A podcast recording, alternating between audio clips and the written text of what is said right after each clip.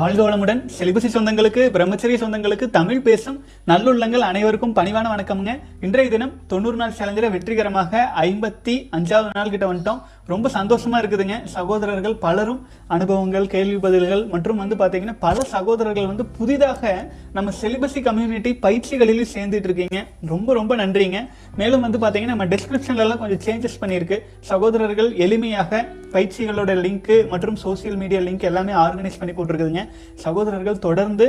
நம்ம celibacy community வலிமையடைய சப்போர்ட்டாக இருக்கணும்னு பணிவோடு கேட்டுக்கிறேன் நம்ம கம்யூனிட்டி வலிமையடைய வலிமையடைய நம்ம தமிழ் சமுதாயமே வலிமையடைய ஆரம்பிக்கும் சாதாரண விஷயம் இல்லைங்க நம்ம சித்தர்கள் முன்னோர்கள் சொன்ன விஷயங்களை அவர்கள் சொன்னதை பட்ட வர்த்தனமாக எந்த நோக்கத்தில் எப்படி சொன்னாங்களோ அதை இறையர்களால் நம்ம அதை முடிஞ்ச அளவு சொல்லிகிட்டு இருக்கோம் சகோதரர்களும் பலரும் தங்கள் கருத்துக்களையும் இப்போ பார்த்தீங்கன்னா தினமும் நான் வந்து எடுத்து படிக்கணுங்கிற தேவையே இல்லை ஆக்சுவலாக வந்து ரிசர்ச்சுங்கிறக்கே போகாமல் சகோதரர்களை ரிசர்ச் பண்ணி பண்ணி கமெண்ட்ஸ்லையும் இமெயிலையும் அனுப்பிட்டு இருக்காங்க இது சொல்லுங்கள் இது சொல்லுங்கள் அப்படின்ட்டு அனைவரின் அந்த நல்ல உள்ளங்களுக்கு வந்து நான் பணிவான நன்றி சொல்லிக்கிறேங்க இன்றைய தினம் எப்போதும் போல சகோதரர்களின் அனுபவத்தை பார்த்தோம்னா இரண்டு சகோதரர்கள் அனுபவம் அனுப்பியிருக்காங்க அதை படிச்சுட்டு அதன் பிறகு ஒரு சித்தர் பாடலின் ஆழ்ந்த பொருளையும் பார்த்துட்டு அதுக்கப்புறம் கேள்வி பதில்குள்ளே போயிடலாம் வாழ்க வளமுடன்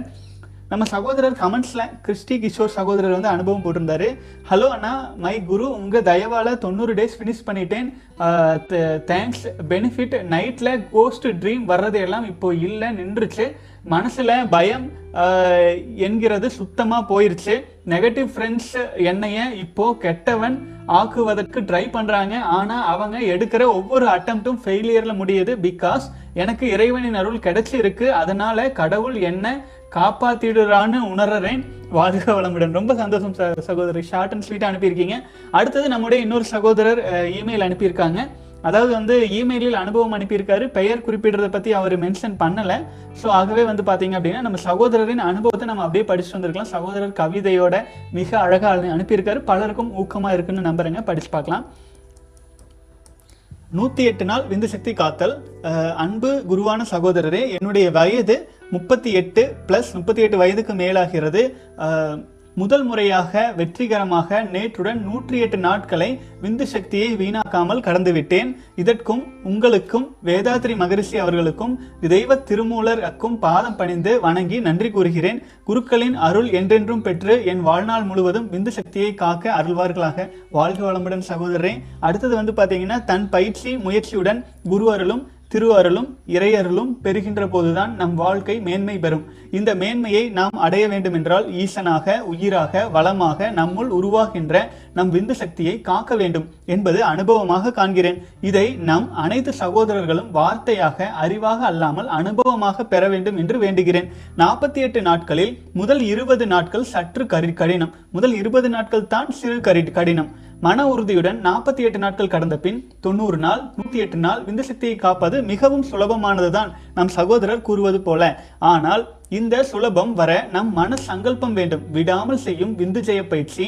குளிர்ந்த நீர் குளியல் காலை மாலை தியானம் இருத்தல் நடைப்பயிற்சி என இவை அனைத்தும் தேவை சகோதரர்களே இந்த நூற்றி எட்டு நாட்களில் பான் வீடியோக்களை பார்க்கவில்லை வலை ஒளியில் சில கவர்ச்சி விஷயங்கள் கண்டபோதும் மனைவியுடன் காதல் வார்த்தை பேசும்போதும் கட்டுப்பாடு என்னிடம் இருந்தது லேக்டோஸ் சீரம் மட்டுமே வந்தது விந்து விடும் எண்ணம் எப்போதும் வரவில்லை விடவும் இல்லை விந்து ஜெயத்தின் மகிமையை என்னால் உணர முடிந்தது இந்த மொத்த வெளி உலகமும் நம் உள் சக்தியை கீழ் வழி வெளியே தள்ளிவிடும் செயலிலேயே ஈடுபடுகிறது ஈடுபடும் ஆனால் நாம் ஒரே ஒரு ஆள் மட்டும் நினைத்தால் நம்மை உணர்ந்து நம் வித்து சக்தியை கட்டி வீரியத்தை நம் தலைக்கு ஏற்றினால் நாம் இந்த உலகத்தை வென்றவர் ஆவோம் ஆம் உண்மையில் உலகை வெல்வதென்பது இதுதான் அவரவர் உலகை அவரவர் வென்று காட்ட ஒரே வழி விந்து சக்தியை காப்பது மட்டுமே நம் பிரகாஷ் சகோதரர் என் வாழ்வில் இருபது வயதுகளில் வராமல் போய்விட்டாரே என்ற வருத்தம் உண்டு விந்தை கட்டி இன்னும் வீரியமான குழந்தைகளை பெற்றிருப்போமே என்ற ஏக்கம்தான் அது பரவாயில்லை சித்தர் அருள் இப்போதாவது கிடைத்ததே இங்கு பதினைந்து வயது முதல் முப்பது வயது வரை கேள்வி கேட்கும் சகோதரர்கள் திருமணம் ஆகாதவர்கள் குழந்தை பெறாதவர்கள் மிகவும் பாக்கியவான்கள் உங்களை வாழ்த்தி வணங்கி சொல்கிறேன் விந்துஜய பயிற்சியும் தியானமும் தினமும் செய்யுங்கள் உங்கள் வாழ்வில் அற்புதத்தை நீங்களே நிகழ்த்தி பாருங்கள் என் உடன் பிறந்த சகோதரனிடம் என் நெரு நெருங்கிய நண்பர்களிடம் நம் சேனலில் சேருங்கள் பாருங்கள் என்று கூறியும் அவர்கள் இதை பொருட்படுத்தவில்லை என் வாழ்வு உள் வாழ்வின் கதவுகளை திறக்கும் சாவியை இயற்கை நம்மை தேடி தேடி தருகிறது அதை கண்ணெதிரே நெருக்கமானவர்கள் தூக்கி எறிகிறார்கள் என்ற வருத்தமும் உண்டு அதுதான் அவரவர் கர்மா போலும் எங்கு இருப்பினும் எங்கு பிறப்பினும் நாம் அனைவரும் சகோதரர்களே நீங்கள் அனைவரும் பிரகாஷ் சகோதரர் மூலம் கிடைக்கும் நம் சித்தர்களின் அறிவுரைகளை நடைமுறைப்படுத்துங்கள் நலன் பல காணுங்கள் உயிரின் ரகசியம் வாழ்க வளமுடன் சகோதரி மிக அருமையாக மிக அருமையாக எழுதியிருக்கீங்க ரொம்ப சந்தோஷமாக இருக்குது ஆரம்பத்திலிருந்து தொடர்ந்து கூட பயணிச்சுட்டு வரீங்க பல கவிதைகள் பல கட்டுரைகள் பல்வேறு விஷயங்கள் எனக்குமே பல்வேறு விதங்களில் நீங்கள் ஊக்கமாக பல்வேறு நல்ல நல்ல விஷயங்கள் ஷேர் பண்ணிட்டு இருக்கீங்க ரொம்ப நன்றி சகோதரி உண்மையிலேயே மிக சிறப்பான விஷயம் இப்போ நூற்றி எட்டு நாள் கடந்ததோடு இல்லாமல் விந்துச்சையும் பயிற்சியையும் ஆழ்ந்து செஞ்சுட்டு வந்துட்டு இருக்கீங்க எனக்கு ஒரு முழுமையாக ஒரு திருப்தியாக இருக்குதுங்க அதாவது இந்த மாதிரி பல சகோதரர்கள் கொஞ்சம் கொஞ்சமாக வந்து தன்னுடைய வாழ்வின் அடுத்தடுத்த கட்டங்களை வந்து மகிழ்ச்சியோடு பார்க்குறாங்க இல்லைங்களா அதை விட ஒரு சந்தோஷம் நமக்கு வேறு என்ன இருக்குது இல்லைங்களா வாழ்க வளமுடன் அடுத்த சகோதரர் ஒரு கவிதை எழுதியிருக்காரு உயிரின் ரகசியம் வெளியே விட்ட மூச்சு வராது போனாலும் உள்ளே இழுத்த காற்று அங்கே நின்று விட்டாலும் துடிக்கும் இதயம் சில நிமிடம் ஓய்வெடுத்தாலும் சின்னஞ்சிறு வெட்டு கழுத்திலே பட்டாலும்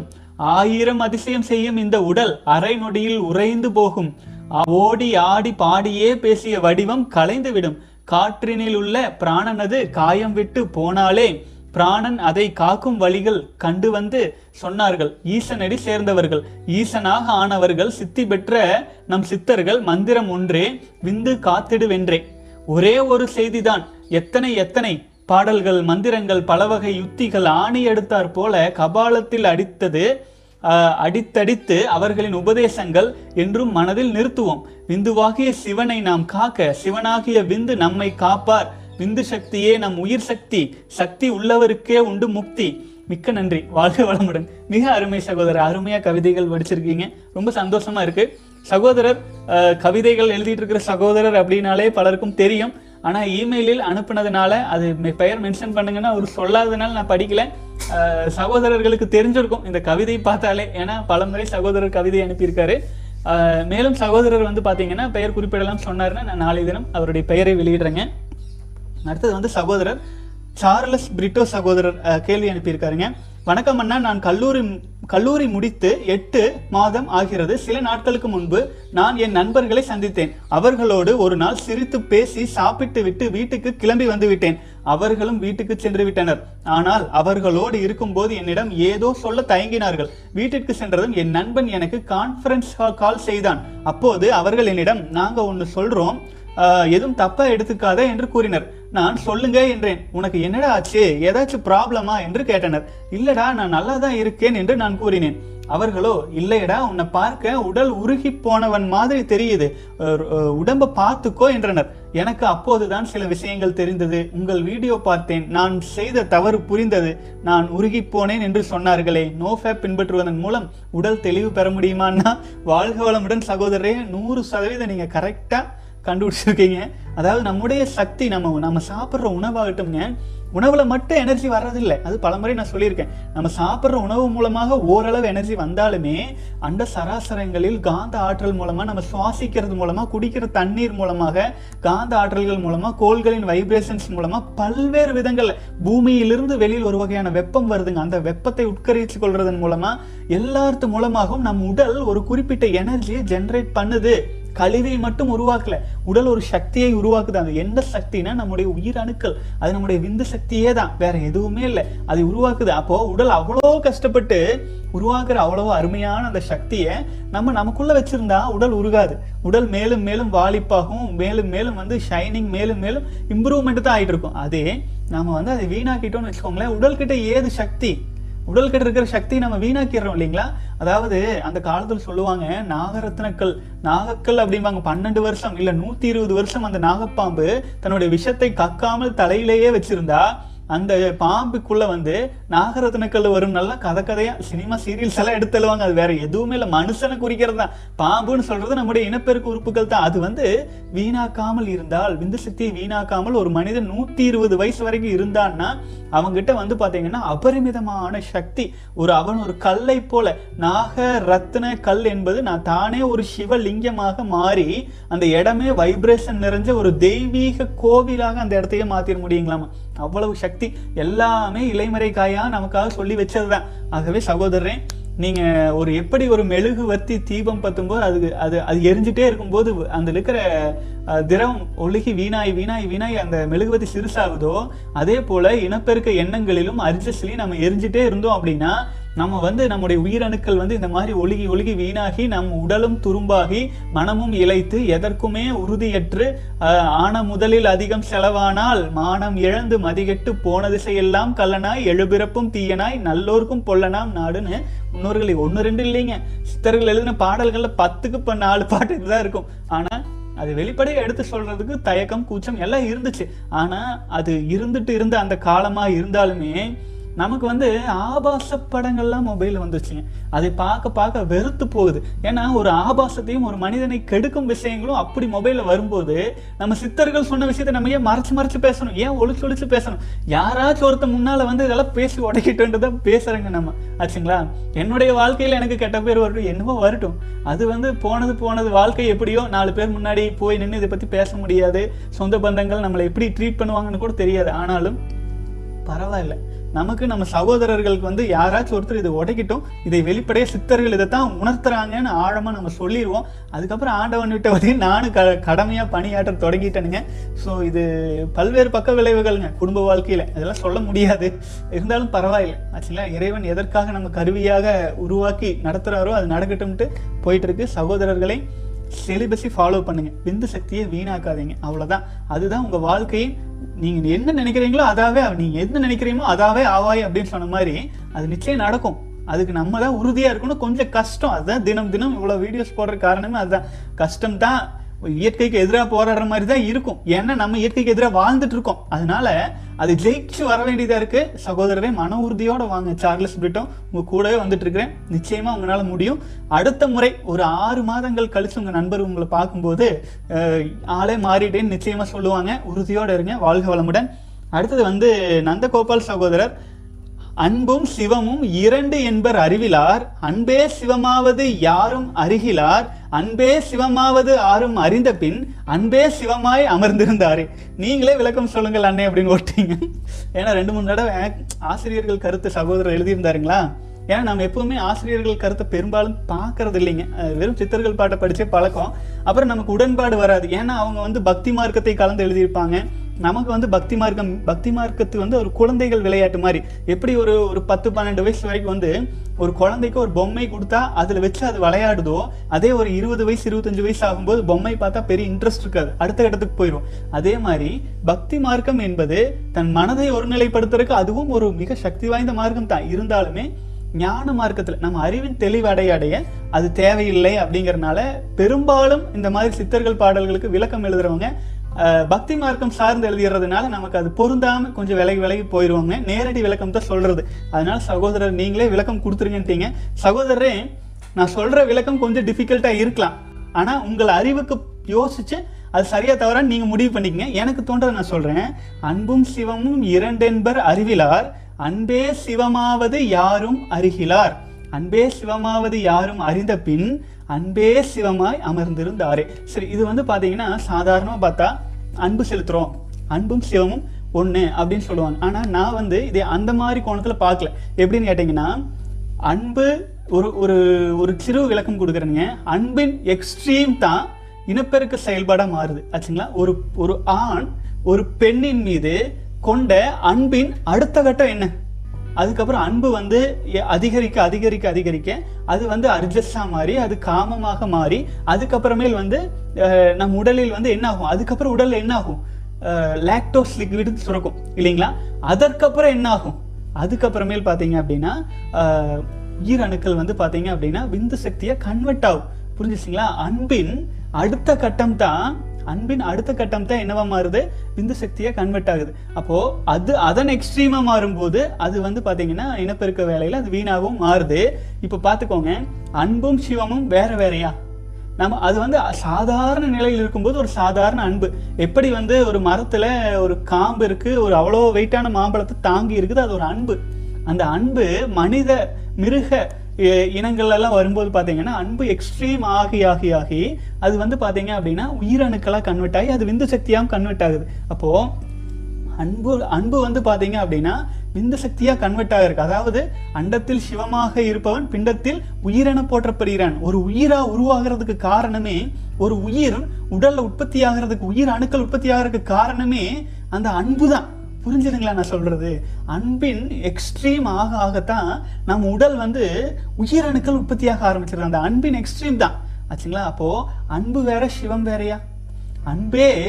சிவமாவது யாரும் அருகிலார் சொல்றாரு பாத்தீங்களா அப்போ நான் இதை மறுபடியும் படிக்கிற உங்களுக்கு புரியும் அன்பும் சிவமும் வேறென்பர் அறிவிலார் ஆச்சுங்களா அன்பு வேற சிவமா உயிரணுக்கெல்லாம் உடல் உற்பத்தி ஆயிட்டு இருக்கிற உயிரணுக்கள் வேற கிடையாது அன்பும் சிவமும் இரண்டென்பர் அறிவிலார் அன்பே சிவமாவது யாரும் அருகிலார் அந்த அன்பு தான் அந்த அன்பு வந்து உச்சகட்டமா போகையில் தான் அது வந்து பாத்தீங்கன்னா உயிரணுக்களாக அந்த ஆற்றல் உயிரணுக்களாக மாறுது நம்ம சாப்பிட்ற எல்லாம் ஒரு எனர்ஜியாக தானே வருது ஒரு எனர்ஜி ஃபார்ம் தானே ஆகுதுங்க அது அன்பு வந்து சிவமாக மாறுது அன்பே சிவமாவது யாரும் அறிகிறார் அன்பே சிவமாவது யாரும் அறிந்த பின் அன்பே சிவமாய் அமர்ந்திருந்தாரே ஆச்சுங்களா இது வந்து அறிவுக்கு விருந்துக்காக நம்ம சொல்லிங்க உணர்ந்ததை என்னால் முடிஞ்ச அளவுக்கு உணர்த்த முயற்சி பண்ணுறேன்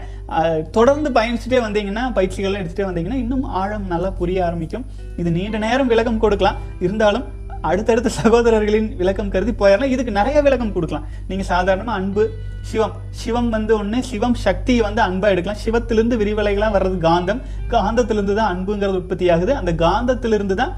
நமக்கு வந்து பார்த்தீங்க அப்படின்னா எல்லாமே அன்பு பாசம் காதல் எல்லாமே வருது அப்போ எல்லாமே மூலம் சிவமாக இருக்குது சிவத்திலிருந்து வெளிவர்ற எல்லாமே வந்து பார்த்தீங்கன்னா சக்தியாக சொல்கிறோம் அப்போ சக்தி வேற சிவம் வேற இல்லை இதுக்கு பல விளக்கங்கள் சொல்லிகிட்டே போகலாமுங்க ஆனால் நான் உணர்ந்தது உங்களுக்கு முடிஞ்ச அளவுக்கு உணர்த்திருக்கிறேன் வாழ்க வளமுடன் அடுத்தது வந்து பார்த்தீங்க அப்படின்னா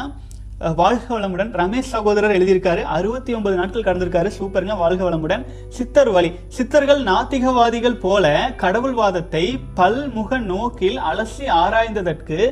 ஆராய்ந்ததற்கும் பெண்மோகம் என்ற காம எண்ணம் மனிதர்களை விட்டு அகல வேண்டும் என்று நினைத்ததற்கும் சாதாரண ஜனங்கள் மத்தியில் வாழாமல் காடுகளிலும் மலைகளிலும் சுயநலக்காரர்களைப் போல மறைந்து வாழ்ந்ததற்கும் மிக முக்கிய காரணம் இருக்கிறது கடவுள் மீது வைக்கின்ற மூடத்தனமான பக்தி வெளிப்புற ஆச்சாரங்களின் மீது மட்டுமே மனிதர்களை அடிமைப்படுத்தி வைத்திருக்கும் புறத்தை தாண்டி அகத்தை தேடி போவதற்கு சடங்குகளும் சம்பிரதாயங்களும் தடையாக இருக்கும் என்று சித்தர்கள் விரும்பினார்கள் சித்தத்தை அடக்கி சீவனை ஒடுக்கி பரமாத்மாவை நாடுகின்ற போது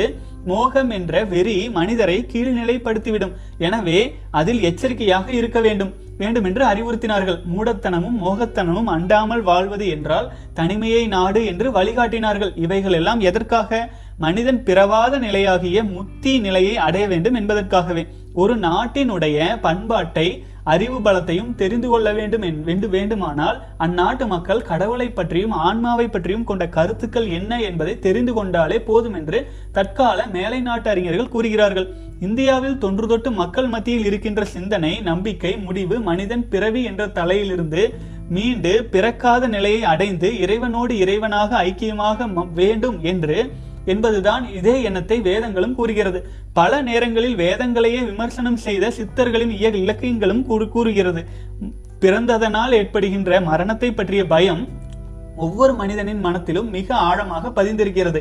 ஆத்மா என்பது பிறப்பதும் இல்லை இறப்பதும் இல்லை அது எப்போதுமே அழியாத தன்மையோடு இருக்கிறது என்ற உண்மை தெளிவாக தெரிந்துவிட்டால் மரண பயம் என்பது ஏற்படுவதற்கு வழியே இல்லை தொடர்ந்து சிந்திப்போம் வாழ்க வளமுடன் சகோதரரை நேற்று இதன் பாதி பாகத்தை நீங்கள் போட்டிருந்தீங்கன்னு நினைக்கிறேன் நான் அப்போதே நான் சொன்னேன் அதான் சித்தர்கள் வந்து பார்த்தீங்கன்னா வெளிநோக்கிய தேடலிருந்து அவங்க விடுபட்டு தனக்குள்ளாக செல்லும் நோக்கத்தில் இருக்கிற காரணத்தினால தன்னுடைய ஆன்மாவோடு தன்னுடைய பரமாத்மாவோடு இணைந்து செல்வ செல்வ செல்லும் காரணத்தினால வந்து பார்த்தீங்கன்னா அவங்க வந்து வெளி உலக மக்கள்கிட்ட உள்ளே வந்து சரியான வந்து பழகணுங்கிற தேவையும் இல்லை அதெல்லாம் தடை தடைக்கற்களாக இருந்துச்சு அப்படின்ட்டு நான் இது படிக்கவே இல்லை ஆனாலும் அதன் ஆசிரியரும் அதே மாதிரி தான் எழுதியிருக்காரு வாழ்க வளமுடன் ரொம்ப சந்தோஷம் சகோதரரை வாழ்க வளமுடன் அடுத்து வந்து மெக் பாய் சகோதரர் கமெண்ட்ஸில் போட்டிருக்காரு குருஜி எழுபத்தி மூன்று நாள் கடந்திருக்கேன் எழுபத்தி மூணு நாள் இருக்கேன் என்னை சுற்றி நெகட்டிவாகவே நடக்குது அண்டு கோபம் ஓவராக வருது மைண்டு ப்ளஸராக இருக்குது மைண்டு ப்ரெஷராக இருக்குது குருஜி என்ன ரீசன் ப்ளீஸ் ஆன்சர் பண்ணுங்கள் மை ஏஜ் பத்தொம்பது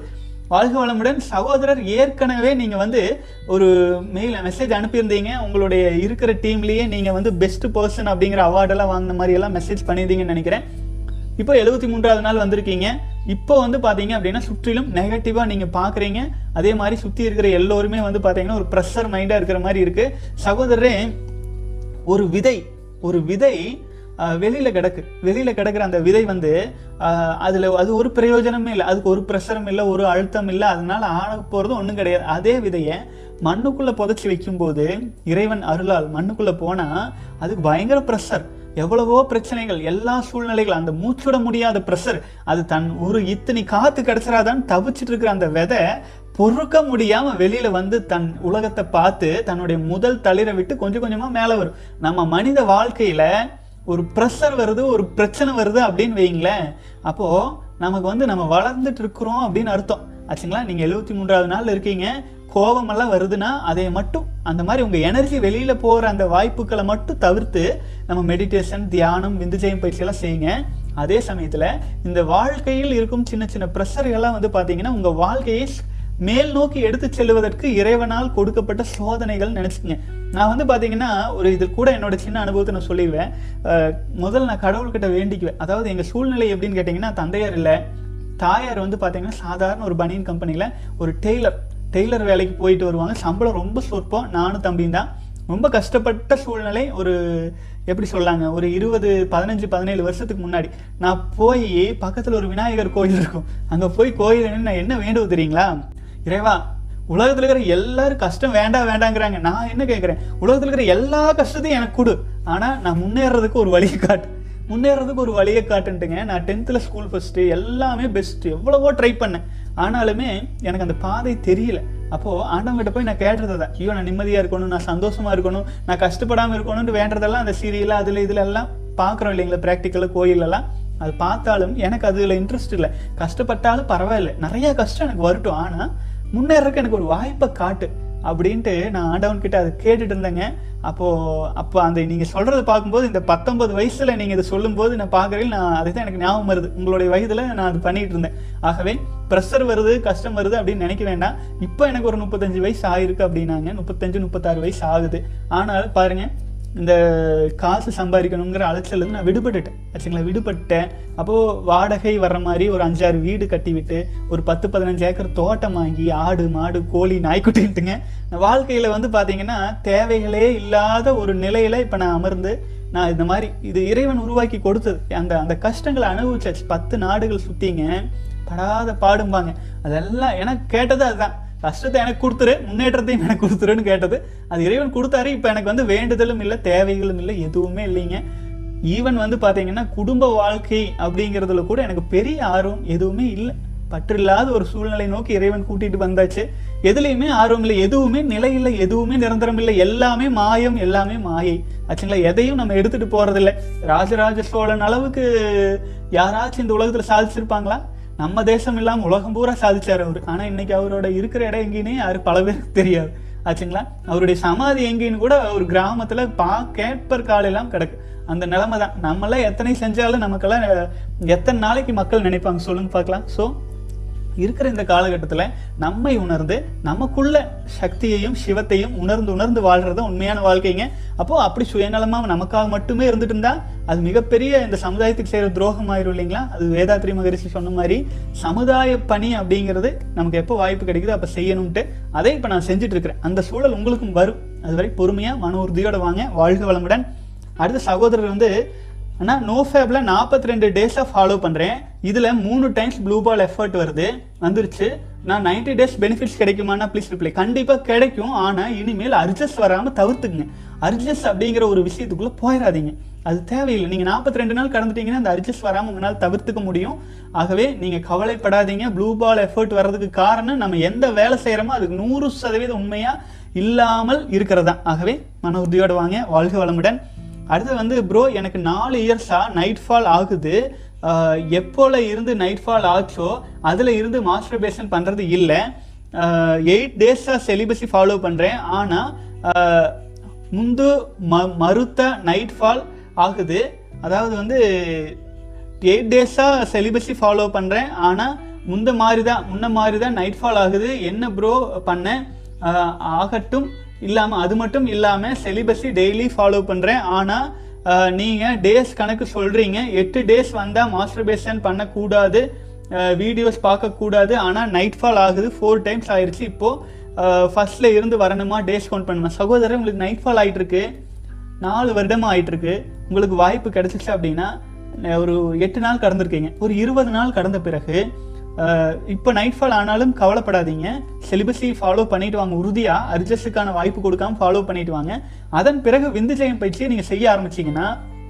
நைட் ஃபால் ஆகிறதுனால வர்ற பாதிப்புலேருந்து அதுலேருந்து நீங்கள் முழுமையாக வெளியில் வந்துடலாம் அதுக்கு ஒரு நாற்பத்தி எட்டு நாள் தொடர்ந்து விந்துஜயம் பயிற்சி செஞ்சுட்டே வர வர நைட்ஃபால் ஒரு சிறிது பழக்க தோஷத்தில் ஆனாலுமே அதனால் உங்களுக்கு ஒரு எனர்ஜியும் போகாது பூரா எனர்ஜி உடலே அப்சர்வ் பண்ணிக்கும் ஆச்சுங்களா வாழ்க்கை வளமுடன் இது சம்மந்தமாக நிறைய வீடியோஸ் நம்ம போட்டிருக்கோம் நைட் ஃபால் சம்மந்தமாகவே ஸோ நீங்கள் பெருசாக எடுத்துக்கொள்ளாதீங்க மன உறுதியோடு ஃபாலோ பண்ணிட்டு வாங்க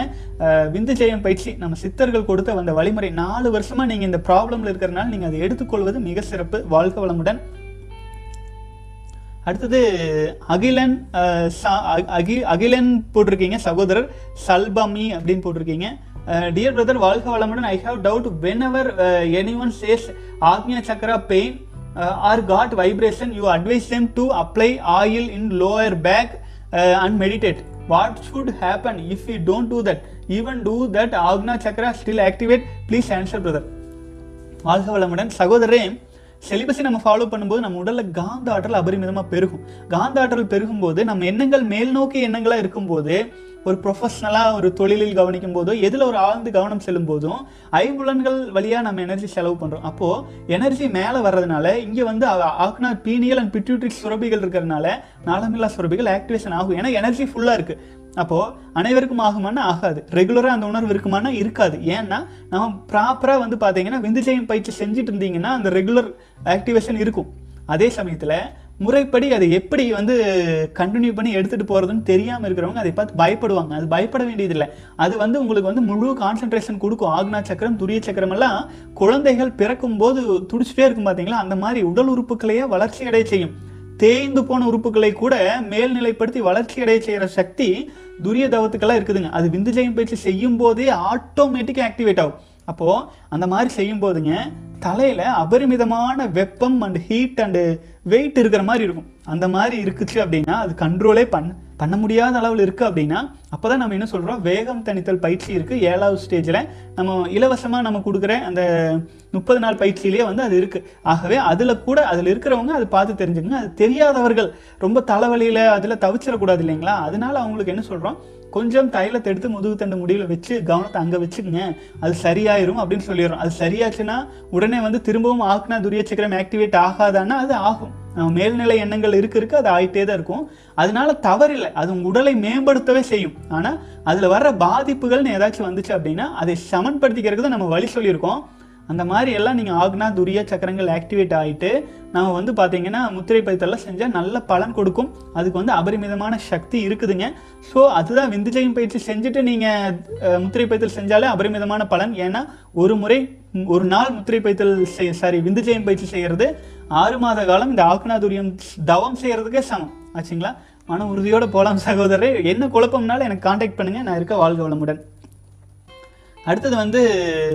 Message, sir, uh, I am Santosh, age 32, still facing nightfall and dreams from past many years. From childhood itself, masturbation while sleeping without knowing me itself. I was masturbating at that kid age uh, because become addicted, might be at that age 4 and become habit day by days. This is uh, previous birth karma or bad soul. What will be the reason behind it, that small age? even at the school age time uh, at home i have done bad habits in my house itself uh, with my brother and sister uh, like uh, foreplay and making them masturbation now feeling very bad about that incident what kind of sin it's for me uh, what sister says about this kind of uh, situation happened with i am family can I overcome this kind of sin? What to do for my satisfaction to create? I created sexually thoughts in others' mind also whenever I go. Wherever I go, I am kindly requesting you to reply my message and please give me solution that what Siddhar says about this problem, what I done about the sin in my life, will can I erase this sin in my memory what should I do what வாழ்க வளமுடன் சகோதரரே இதுக்கு தான் பெற்றவர்கள் வந்து குழந்தைகளை ரொம்ப monitor பண்ணி வளர்க்கணும் ஆச்சுங்களா எட்டு ஒம்பது வயசு வரைக்கும் குழந்தைகள் வந்து நாங்கள் சொல்கிறீங்க நாலு வயசில் இருக்கையிலேயே உங்களுக்கு வந்து இனப்பெருக்க பாகங்களில் நீங்கள் கை வச்சு அதை வந்து அதில் ஒரு இன்பத்தை கண்டுபிடிச்சு ஏன்னா கழிவு வெளியேறுது இல்லைங்களா அதில் வந்து ஒரு இன்பத்தை கண்டுபிடிச்சு சிலர் வந்து சில குழந்தை கை சூப்பிட்டே இருப்பாங்க ஒவ்வொருத்தருக்கும் ஒவ்வொரு மாதிரியான அந்த அந்த அழுத்த பழக்கங்கள் பெற்றவர்கள் வந்து அதை வந்து கூர்ந்து கவனித்து சின்ன வயசுலேயே அதை சீர் செய்யணும் குழந்தைகளை வந்து பாலிட்டிக்ஸ் பண்ணி ஃபேமிலி பாலிட்டிக்ஸ் பண்ணி ஆண்கள் சொல்கிற பெண்கள் கேட்கறது இல்லை பெண்கள் சொல்கிறது ஆண்கள் கேட்கறது இல்லை மூன்றாவது நபர்கள் குடும்பத்துக்குள்ளே மூக்கு நுழைக்கிறது இந்த மாதிரி செஞ்சு குழந்தைகளை கண்டுக்காமல் விட்டு இப்போ அவர்கள் வந்து இந்த மாதிரி ஒரு தவறான ஹேபிட்ஸில் போய் மாட்டிக்கிறாங்க இப்போது பெற்றவர்கள் இது பார்த்துட்டு இருக்கிறவங்க வந்து குழந்தைகள் இருந்தால் தன் பக்கத்தில் படுக்க வச்சுக்கோங்க குழந்தைகள் அதாவது எனக்கு தெரிஞ்ச ஒரு நல்ல அப்பா ஒரு பையன் வந்து தான் குளிக்கும்போது தன்னுடைய பையனையும் குளிக்க வைக்கிற அளவுக்கான ஒரு பக்குவத்தோடு இருக்கணும் ஒரு தாய் அப்படிதான் தான் குளிக்கும்போது தன்னுடைய மகளையும் சேர்த்து குளிக்க வைக்கணும் அப்போது அந்த தாய் தந்தையாரிடம் வந்து பார்த்தீங்கன்னா அவங்களுக்குள்ள வந்து எந்த ஒரு ஒளிவு மறைவு இருக்கக்கூடாது இது என்ன அதாவது அந்த அளவுக்கு ஒரு க்ளோஸாக இருக்கணும் அதே சமயத்தில் அவர்களுக்கு வந்து நல்லது கெட்டது புரிய வைக்கணும் இது இந்த சக்தி இருக்குது இது நம்ம தான் காப்பாற்றிக்கணும் இந்த எனர்ஜி உனக்கு கிடைக்கும் அந்த மாதிரி வெளிப்படையாக பேசி பழகணும் ஆச்சுங்களா அப்படி இருந்தால் தான் நம்ம சமுதாயமே அடையுங்க அதாவது தெரியாமல் பண்ணுற தப்பு இதெல்லாம் தெரிஞ்சிட்டாங்கன்னா உஷாராயிருவாங்க தெரிய புரிய வச்சிட்டோம்னா தெளிவாயிடுவாங்க ஸோ புரிய வைக்கிறதுக்கு நம்ம முயற்சி பண்ணணுங்க அப்புறம் சகோதரரே நீங்கள் வந்து அருணகிரிநாதரை பற்றி நான் வீடியோ போட்டிருப்பேன் தயவு செஞ்சு பாருங்கள் நீங்களாச்சும் வந்து உங்கள் வீட்டில் வேறு உங்களுடைய சொல்கிறக்கு ஆள் இல்லை இந்த மாதிரி ஆயிடுச்சு பரவாயில்ல ஆனால் அருணகிரிநாதர் வளர்ந்ததே அவர் வந்து பார்த்தீங்கன்னா ரெட் லைட் ஏரியா மாதிரி ஏரியாவில் அவர் நாளும் பொழுதும் எல்லா நேரங்களிலும் இந்த இனப்பெருக்கு காம எண்ணங்களே வளர்ந்து உடல் புழுத்து அழுகி போகும் நிலையில் மலை உச்சியில் ஏறி போய் முருகா உடலை எடுத்துக்கோ எனக்கு இந்த உடலே வேண்டாம்னு குதிக்க போகையில் எல்லாம் வல்ல முருகப்பெருமான் வந்து நீ சும்மா இருன்னு சொல்லிட்டு மறைஞ்சிட்டாருங்களாமா அப்போது அவர் நினச்சாராமா கீழ் விழுந்தாலும் சாகிறதா சும்மா இருந்தாலும் சாகிறதா முருகர் சும்மா உட்கார வச்சே நம்மளை சாக சொல்கிறாராட்டிருக்குன்ட்டு கண்ணை மூடி சம்மணம் போட்டு சும்மா உட்காந்துட்டாருங்களாம் சாப்பிடல ஸோ ஏதோ சுவாசம் சுவாசிக்கிறாரு சும்மா உட்காந்துருக்காரு அப்புறம் இரவு பகல் அந்த இடத்த விட்டு நகரலை நாட்கள் நாட்கள் வாரமாச்சு வாரங்கள் மாதங்கள் ஆகுது அப்படியே ஆக ஆக அவருடைய உடலில் உள்ள குறைபாடுகள் அதாவது ட்ரை ஃபாஸ்டிங்னு சொல்லுவாங்க தண்ணீரும் குடிக்காத ஒரு நிலை அப்போது கொஞ்சம் கொஞ்சமாக அந்த உளுத்து போன தோள்கள் உளிர விழுகிறதும் அது கொடுமையான ஒரு சர்ஜரி நடந்துட்டு இருக்குது உடலில் தானாக சீராகி அதுக்கப்புறம் தான் அவர் வெளியில் வந்து பார்த்தீங்கன்னா திருப்புகழ் திருப்புகழ்ங்கிற பாடலுங்க அத்தித்திரு பத்தி திருநகை அப்படின்ட்டு அவர் எழுதியிருப்பார் அவர் எழுதின ஆயிரக்கணக்கான பாடல் அது ஒன்று தான் ஆனால் அது மாதிரி ஆயிரக்கணக்கில் எழுதினார் முருகரை பற்றி அதெல்லாம் நான் பார்க்கும்போது நம்ம கண்ணில் தண்ணி வந்துடும் அவ்வளோ அருமையாக எழுதியிருப்பாருங்க அது நான் ஒரு நாள் படித்து காட்டுறேன் எனக்கு ஒரு ஆசை இருக்குதுங்க திருப்புகழெல்லாம் எடுத்து சொல்லணும்னு அருணகிரிநாதருடைய அருணகிரிநாதரையே பலரும் மறந்துட்டாங்க ஆச்சுங்களா நம்ம தமிழ் சமுதாயம் நல்லா தெரிஞ்சுக்க வேண்டிய ஒரு மிகப்பெரிய ஒரு யோகி அவர் அவருடைய பாடல்களை நான் முடிஞ்சால் நான் ஷேர் பண்ண ஆரம்பிக்கிறேங்க அந்த மாதிரிங்க இந்த நிலைமையில் இருக்கிறோம் அப்படிங்கிறதுக்கு நினச்சி கவலைப்பட வேண்டாம் கடந்த காலத்தை மாற்ற முடியாது அதை பற்றி கவலைப்பட வேண்டாம் இந்த செகண்ட் இந்த நிமிஷம் உங்களுடைய உயிரணுக்கள் உங்களுடைய உடலில் உற்பத்தி ஆகிட்டு இருக்கிற எல்லாம் வல்ல இரையாற்றலின் அருளால் உற்பத்தி ஆகிட்டு இருக்கிற கோடான கோடி உயிரணுக்களை நீங்கள் வீணாக்காமல் இருக்கலாம் அந்த புண்ணியம் உங்களுக்கு சேரும் இல்லைங்களா அவங்களை அழிக்காமல் இருந்தால் ஸோ தயவு செஞ்சு தியானம் தவம் மெடிடேஷன் விந்து ஜெயம் பயிற்சி என்று உங்கள் வாழ்க்கை பாதையை மாற்றிக்கிங்க செலிபஸி நைன்டி டேஸ் ஃபாலோ பண்ணிட்டு வாங்க அப்புறம் கொஞ்சம் கொஞ்சமாக மாறிடலாம் ஆச்சுங்களா தவறு செஞ்சோம் அப்படிங்கிறது ஒரு விஷயம் இல்லை அது தவறுலேருந்து நம்மளை திருத்திக்கிறோம் அப்படிங்கிறத ரொம்ப முக்கியம் வாழ்க வளமுடன் சகோதரன் அடுத்தது வந்து நம்ம சகோதரர்கள் எவ்வளவு நாட்கள் கடந்திருக்காங்க அப்படின்னு பார்த்துடலாங்க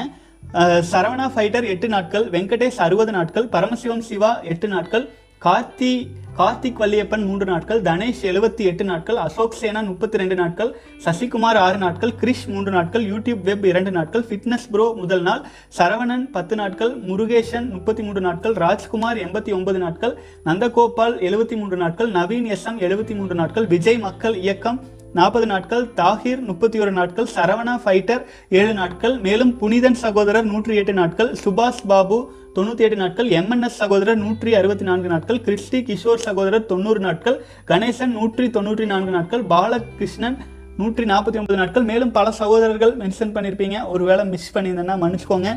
சகோதரர்களே மன உறுதியோடு நிச்சயமாக நம்ம வாழ்க்கையில் ஏதேனும் ஒரு சாதனை நம்ம சமுதாயத்தில் நம்ம குடும்பத்தில் நம்ம பிறந்து வந்திருக்கோம் ஆச்சுங்களா அவர்களுக்கு நம்ம ஒரு ஆழ்ந்த ஒரு பதிப்பை நம்ம ஒரு ஆழ்ந்த நம்ம பிறந்து வந்த இந்த சமுதாயத்துக்கு நம்ம ஒரு ஒரு ஏதாச்சும் ஒரு நல்ல விஷயத்தை விட்டுட்டு போகணும் அப்படின்னா அதுக்கு நமக்கு சக்தி தேவை அந்த சக்தி எல்லாம் இறைவன் கொடுத்து தான் நம்ம அனுப்பியிருக்காரு நம்ம விதி சிறப்பான விதி ஆகவே நம்மளே அதை கெடுத்துக்கொள்ளாமல் மன உறுதியோட செலிபஸை ஃபாலோ பண்ணிட்டு வந்துட்டு இருக்கீங்க அனைத்து சகோதரர்களும் நிச்சயமாக இந்த தொண்ணூறு நாட்களையும் கடந்து ஏற்கனவே தொண்ணூறு நாட்களை கடந்து வந்துட்டு இருக்கிற சகோதரர்கள் உங்கள் வாழ்வின் லட்சியம் ஈடேறும் வரை ஸ்ட்ராங்காக செலிபஸியில் ஃபாலோ பண்ணிட்டு வாங்க தொடர்ந்து நம் பயணம் தொடரட்டும்ங்க மீண்டும் நாளை தினம் சந்திக்கலாம் உங்கள் கேள்விகள் சந்தேகங்கள் எது இருந்தாலும் கீழே கமெண்ட்ஸ் பாக்ஸில் போடுங்க மேலும் செலிபஸி இன்னட் ஜிமெயில் டாட் காம்க்கு ஒரு சின்ன மெயில் போட்டு விடுங்க சந்தேகங்கள் இருந்தால் பயிற்சிகள் சம்மந்தமாக கேள்விகள் ஏதாச்சும் இருந்துச்சுன்னா கீழே டிஸ்கிரிப்ஷனில் இருக்குது டீட்டெயில்ஸ் இருக்குங்க அப்புறம் பயிற்சிகள் சம்மந்தமான கேள்விகளுக்கு டேரெக்டாக இமெயிலில் காண்டாக்ட் பண்ணுங்கள் நான் அடிக்கடி செக் பண்ணிட்டு இருக்கிறதுனால